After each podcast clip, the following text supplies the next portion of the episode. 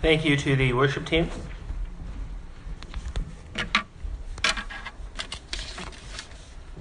Happy Father's Day to all the fathers.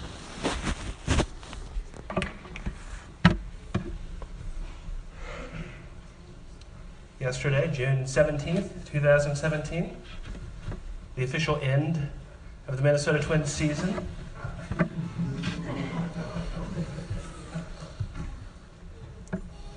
Better this way. Text this morning out of the book of Romans, chapter 8, verses 14 through 17.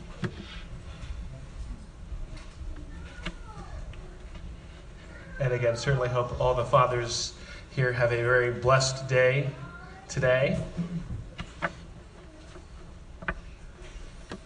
Romans chapter 8, verse beginning of verse 14. For all who are led by the Spirit of God are sons of God. For you did not receive the spirit of slavery to fall back into fear, but you have received the spirit of adoption as sons, by whom we cry, Abba, Father. The Spirit Himself bears witness with our spirit that we are children of God, and if children, then heirs, heirs of God and fellow heirs with Christ, provided we suffer with Him in order that we may also be glorified with Him. Let us pray.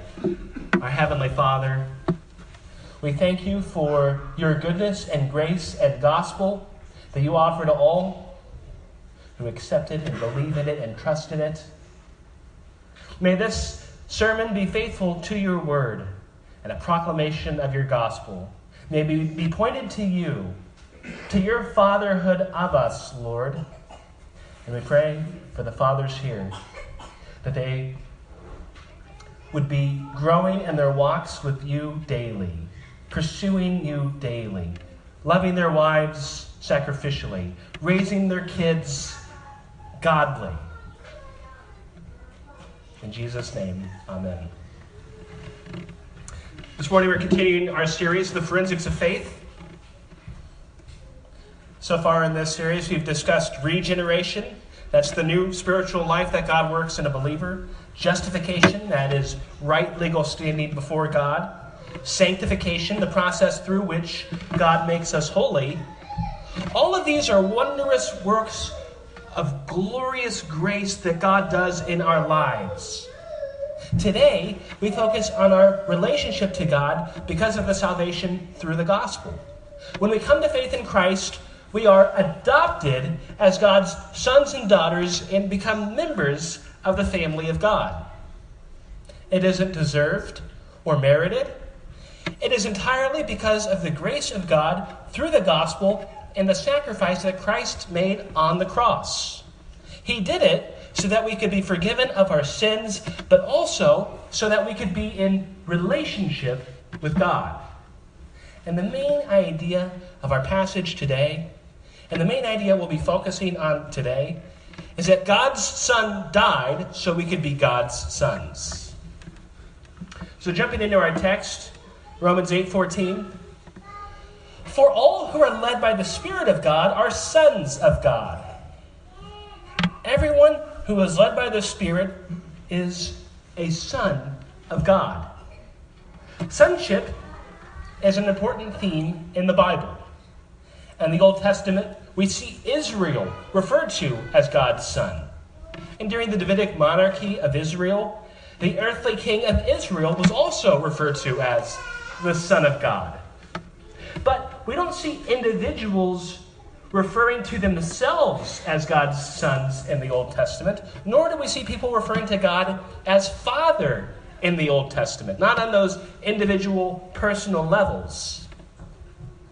Where the text says sons, of course that includes women as well, but when it talks about being sons of God, the term has this rich Old Testament background that's important to preserve especially when we consider that the ultimate reason why this is even possible is because of Jesus Christ, the Son of God, who has enabled us to be adopted by God.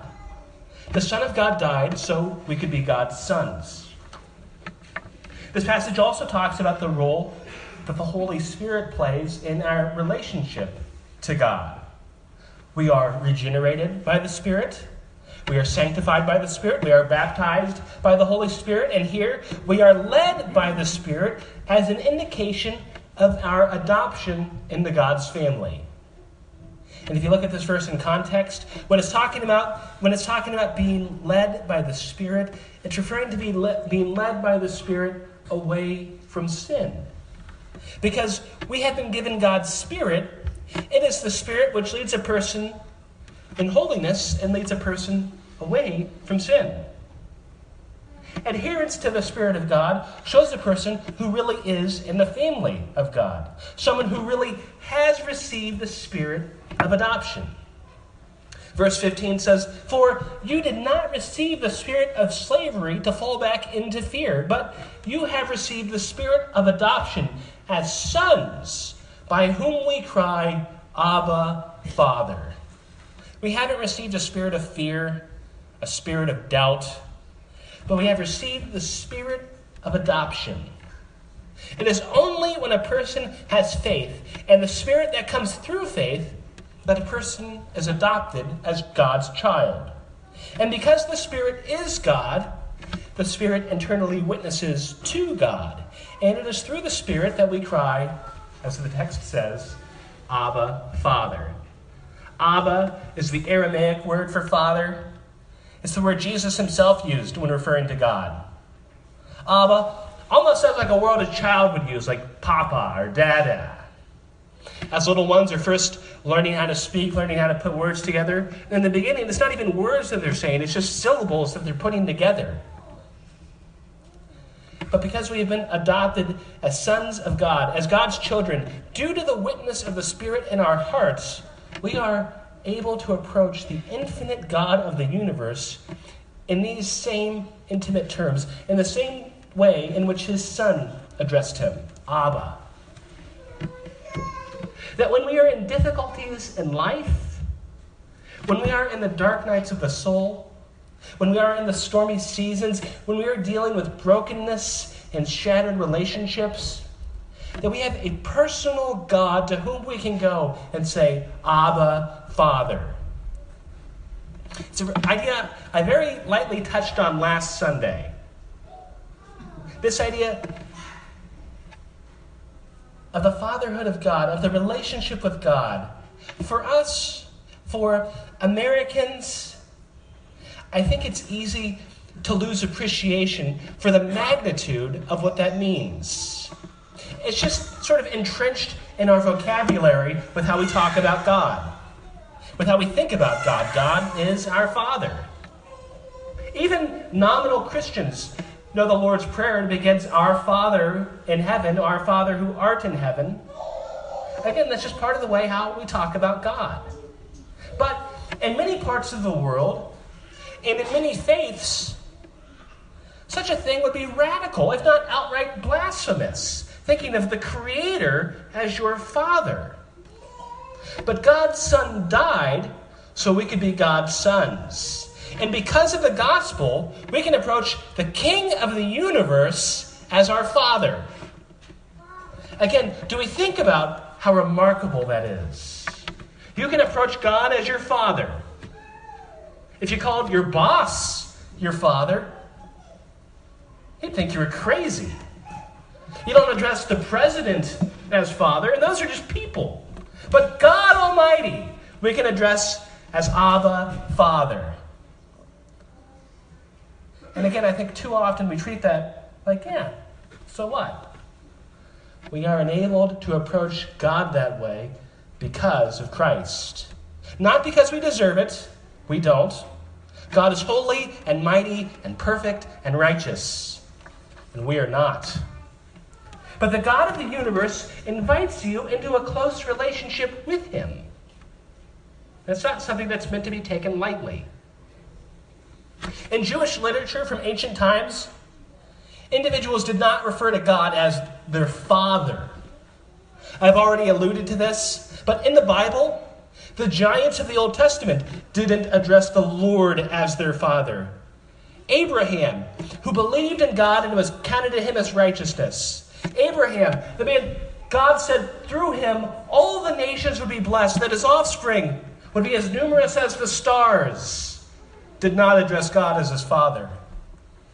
Moses, the man who led the Israelites out of Egypt, the man to whom God had given the Ten Commandments, the man who was exposed and who was in the presence of the glory of God, and his face shined so brightly, we talked about this last week, that he had to wear a veil because people were terrified of it.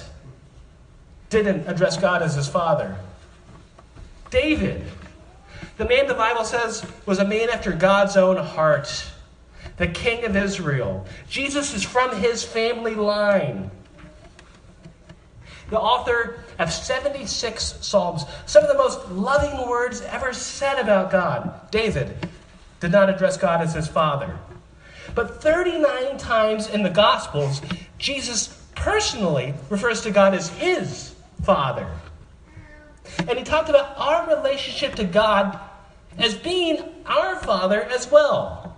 I mentioned the Lord's Prayer. It begins, Our Father in heaven. But even before that prayer, Jesus says, When you pray, go into your room and shut the door and pray to your Father who is in secret. And your Father who sees in secret will reward you. He makes references to God as your Father immediately after the Lord's Prayer as well. And numerous times in the Gospels, Jesus speaking to his disciples, referring to God in these terms. These great figures of the Old Testament they didn't refer to God as their Father, but Jesus instructs us to do so. Because of what Christ has done for us, we can be forgiven of our sins. He has invited us into a relationship with God. And because God has given those whom He has forgiven His Spirit, we can approach God as Abba, Father. It's not just that we get some new term to use to talk about God. It's that the Spirit of God, witnessing and convicting us internally, affirms in our heart that God is our Abba Father and that we are His children. We have a good God. Some people envision this abstract creator who's not personal or relational, but the Holy Spirit testifies in us to the intimacy of our relationship with God, saying, Abba, Father. Is that something you've done recently or done ever? And I'm not talking so much about a word, but how you view God, your concept of God. Do you ever rest in the grace of your Heavenly Father? Do you ever find peace and patience in knowing that God is on the throne? I think it's so tempting for us to want to control everything, to want to control our situations. I know it's something I fight against. But we are adopted as sons and daughters of the Father of all creation. We are heirs of grace because what, of, what Christ has done. We get to approach God as our Father just like how Jesus could because we are adopted as His children. We aren't partially adopted as God's children, we are fully adopted into the family of God. Since the adoption is a work of God, it's not something we can lose. You can't get disowned from God's family. You are God's child when you place faith in Christ. In times of uncertainty and stress, is the first reaction to panic about it? Is it to worry and be fearful? Or do you think, my Father in heaven knows? He knows me, and He knows what's going on, and He knows the situation. When you're in a situation and you don't know what to do, do you think, Father, lead me? When you're dealing with someone who's difficult, do you think, Father, soften me? Help me love this person. When you're facing loneliness, do you say, Father, be with me? God adopts us. You cannot be God's child without having been adopted by God. Being able to approach God as your Father is something that only His adopted children can do. While all people are created by God, not all people are His sons and daughters. John 1:12 says that for all who believed in him, Jesus, he gave the right to become children of God. In our own passage, in verse 16, it is the Spirit that testifies that we are children of God. But without that means that a person, without the Spirit means that a person is not adopted by God. And the Spirit comes through faith and believing in the gospel. It's not because God needs us that He adopts us or because He's lonely without us. God has always existed in a relationship with himself in the three persons of the Trinity.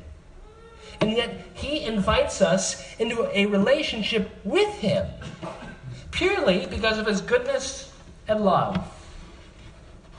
We see other references from Paul to adoption. Ephesians 1 5. In love, he predestined us, us for adoption to himself as sons through Jesus Christ according to the purpose of his will. Again, the forgiveness that comes through the gospel is reserved exclusively for the person who has placed faith in Christ. We see similar language used in Galatians chapter 4 verses 4 through 6.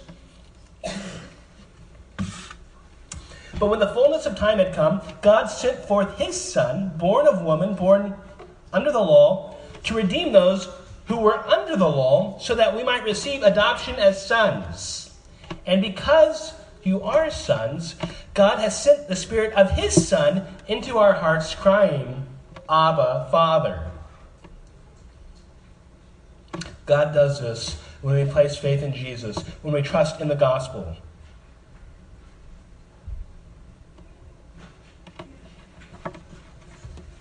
The Son of God died so that we could be God's sons. None of this is none of this is to say that we should just be totally casual in our relationship to God. In the Ten Commandments, we are told to honor our father and mother, and we should. But we must also honor our heavenly Father. Jesus honored and revered God. And keep in mind, Jesus is God. We aren't. But nevertheless, we see from Jesus in the Gospels a humility before God. We see him living in perfect fidelity to God's will. God is our Father in heaven. We can experience closeness and intimacy with God. But it's a relationship that also does demand reverence and honor. Verses 16 and 17. The Spirit Himself bears witness with our spirit that we are children of God. And if children, then heirs, heirs of God and fellow heirs with Christ, provided we suffer with Him in order that we may also be glorified with Him. There's so much that can be said about these two verses. The Holy Spirit bears witness in your heart that you are a child of God. The Spirit witnessing to God is touching on the doctrine of assurance. That the Spirit assures us that we are God's. Once again, a tremendous blessing, an act of grace in our lives. Again, because the gospel is not about trying to live up to it on your own, trying to do more good than bad. There's just total uncertainty if you've actually met the mark, because you can't meet the mark. It is entirely because of the grace of Christ. But when we have faith and we have the Spirit of God in us, again, the Spirit testifies within us internally to our heart that we have faith, that we are walking with God. As always, that's not to say that we don't still ever struggle or sin, because clearly we do. But the status of our faith because of the grace of God, because of the justification through faith, isn't something that's meant to just be some big unanswered question in our lives. We are called to approach God with fear and trembling, to work out our salvation with fear and trembling, as the Bible says. But that's not meant for us to doubt the power of the gospel and the grace of Christ in our own lives.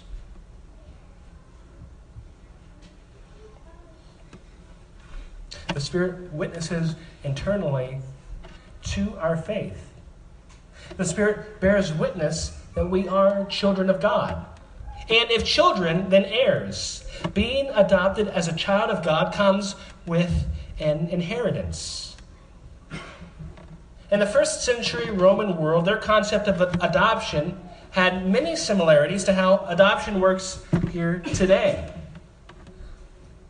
Again, adoption doesn't just mean someone has, has a new set of roommates, it's becoming part of a family, it's having a new name. In Rome, for people of the upper classes, if they did not have a male heir, sometimes they would adopt a child from another family.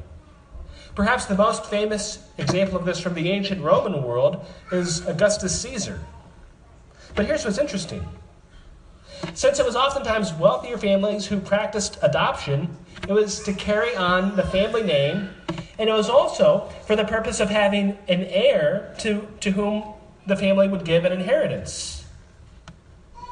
And that is also true of adopted sons and daughters of God. Again, given a new name.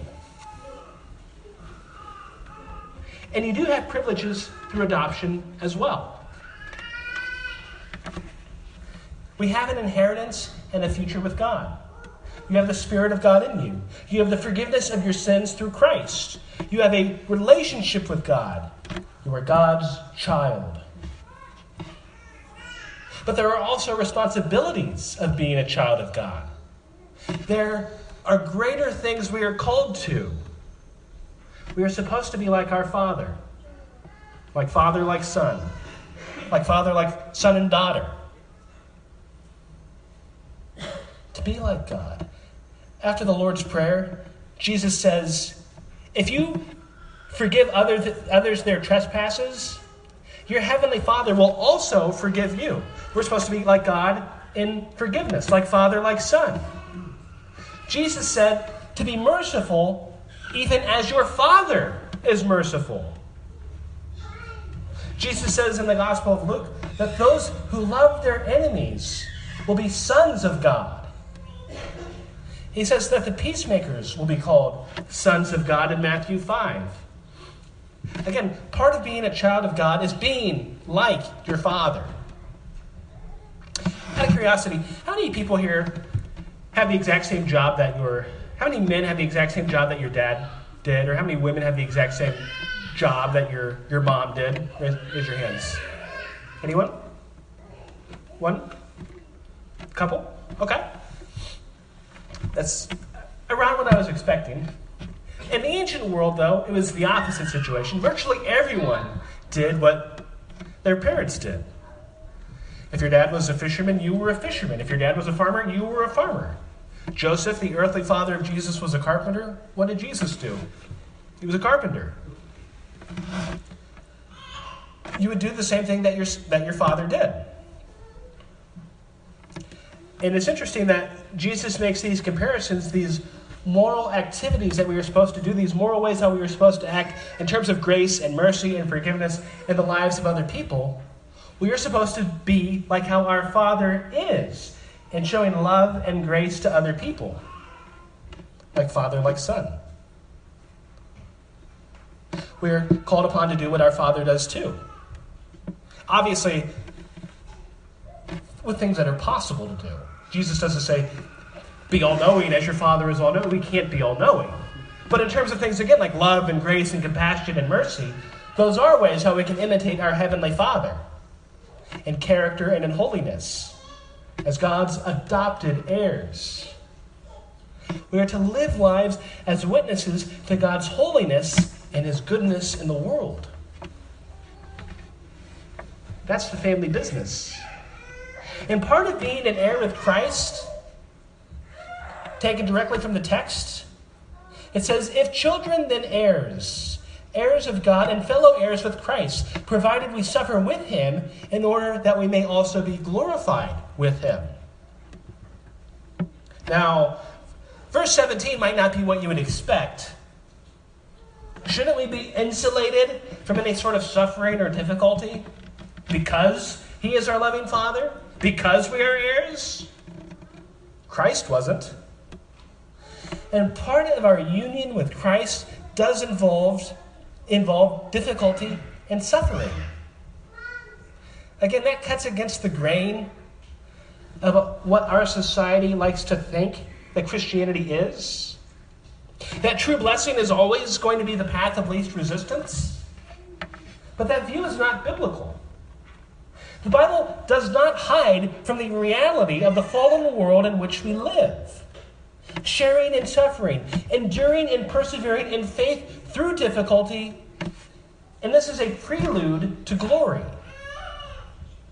For a person who truly is adopted and truly is a child of God, even in the difficulties, we still have the Holy Spirit inside us witnessing Abba, Father, confirming our faith to us.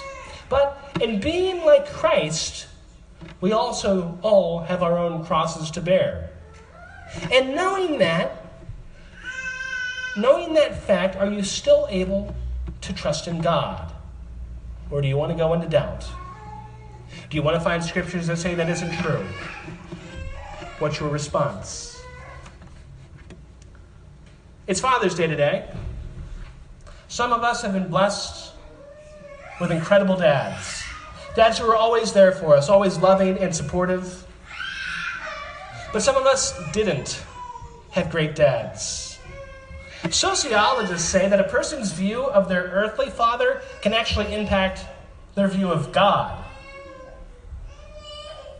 But even in spite of challenges, even in spite of difficulties and sufferings, what do we believe about God? Do you believe that He is a good and loving Father in the midst of those things? Or do you doubt His goodness? Do you doubt His love when we face struggles and difficulty? Because God is our loving Father. He is with us when we are struggling, He is with us in the difficulties. That is the greatest promise that God makes, us, makes to us in the Bible. It's not that you're freed from difficulty or challenges, it's that you get God. You have a loving Heavenly Father. And we have access to God through Christ. The Son of God died so that we could be God's sons and trusting in that and believing in that and knowing God's goodness in spite of the difficulties we face. I talked earlier about Roman adoption. It's striking to me that something that was sometimes practiced in Roman adoptions was that the adopting family giving money to the birth family of their child. The adopted Roman could oftentimes still maintain connections with the birth family and was promised an inheritance in the new family. But it's striking that it came at a cost. It makes me wonder how a passage like this would have been interpreted and understood in the first century Roman world. Because our adoption into God's family came at a cost the cost of God's Son dying so that we could be God's sons. Even today, in domestic adoption, through an adoption agency, the average cost is around $28,000. It comes at a cost. God adopting us as his sons and daughters came at a cost. I read a story this week that I think is a fantastic picture of the gospel. In the book Hidden in Plain Sight, author Mark Buchanan tells a story of a woman named Regine from Rwanda. She had become a Christian and moved to Canada. She met a man named Gordon. They got married and eventually decided to return to her homeland to spread the gospel. But tragedy would strike when her son was murdered in Rwanda. Regina, Regine prayed for clarity for who had done this, but she was filled with bitterness and hatred. Her only son, gone. One day, she had a knock, heard a knock at the door. When she opened the door, there stood a young man. He hesitated. And then he said to her, I am the one who killed your son. Since that day, I've had no life, no peace, so here I am. I am placing my life in your hands. Kill me, I am dead already. Throw me in jail. I am in prison already. Torture me. I am in torment already. Do with me as you wish. The woman had prayed for this day. Now it had arrived, and she didn't know what to do. She found, to her own surprise, that she did not want to kill him, or throw him in jail, or torture him. In that moment of reckoning, she found she only wanted one thing a son. God had a son too. And the son gave his life for you so that you could be called God's son or daughter. Regina took that boy in that day. She made him her own. He had killed her son and deserved wrath and punishment. But what he instead found was unimaginable grace. Her son's killer found a home. We were outside of the family of God. Our inheritance was not joy in heaven, it was wrath in hell. It wasn't the Holy Spirit, it was worldliness. It wasn't God as our Father. We couldn't make God adopt us. God chose to adopt us because of his love. But the cost of that was his own Son, who died for us so that we could be with God. That was the cost for the forgiveness for our sins. The Son of God died so we could be God's sons. Let us pray. Heavenly Father, we thank you for your Son who took the penalty that we deserved, who took the punishment that we warranted. We thank you for the grace that we don't deserve, that you take us in as your sons and daughters. Let us be people who do cry out, Abba, Father, who know of the loving Father that we have in heaven. And let us continue to honor you and revere you daily. In Jesus' name, amen.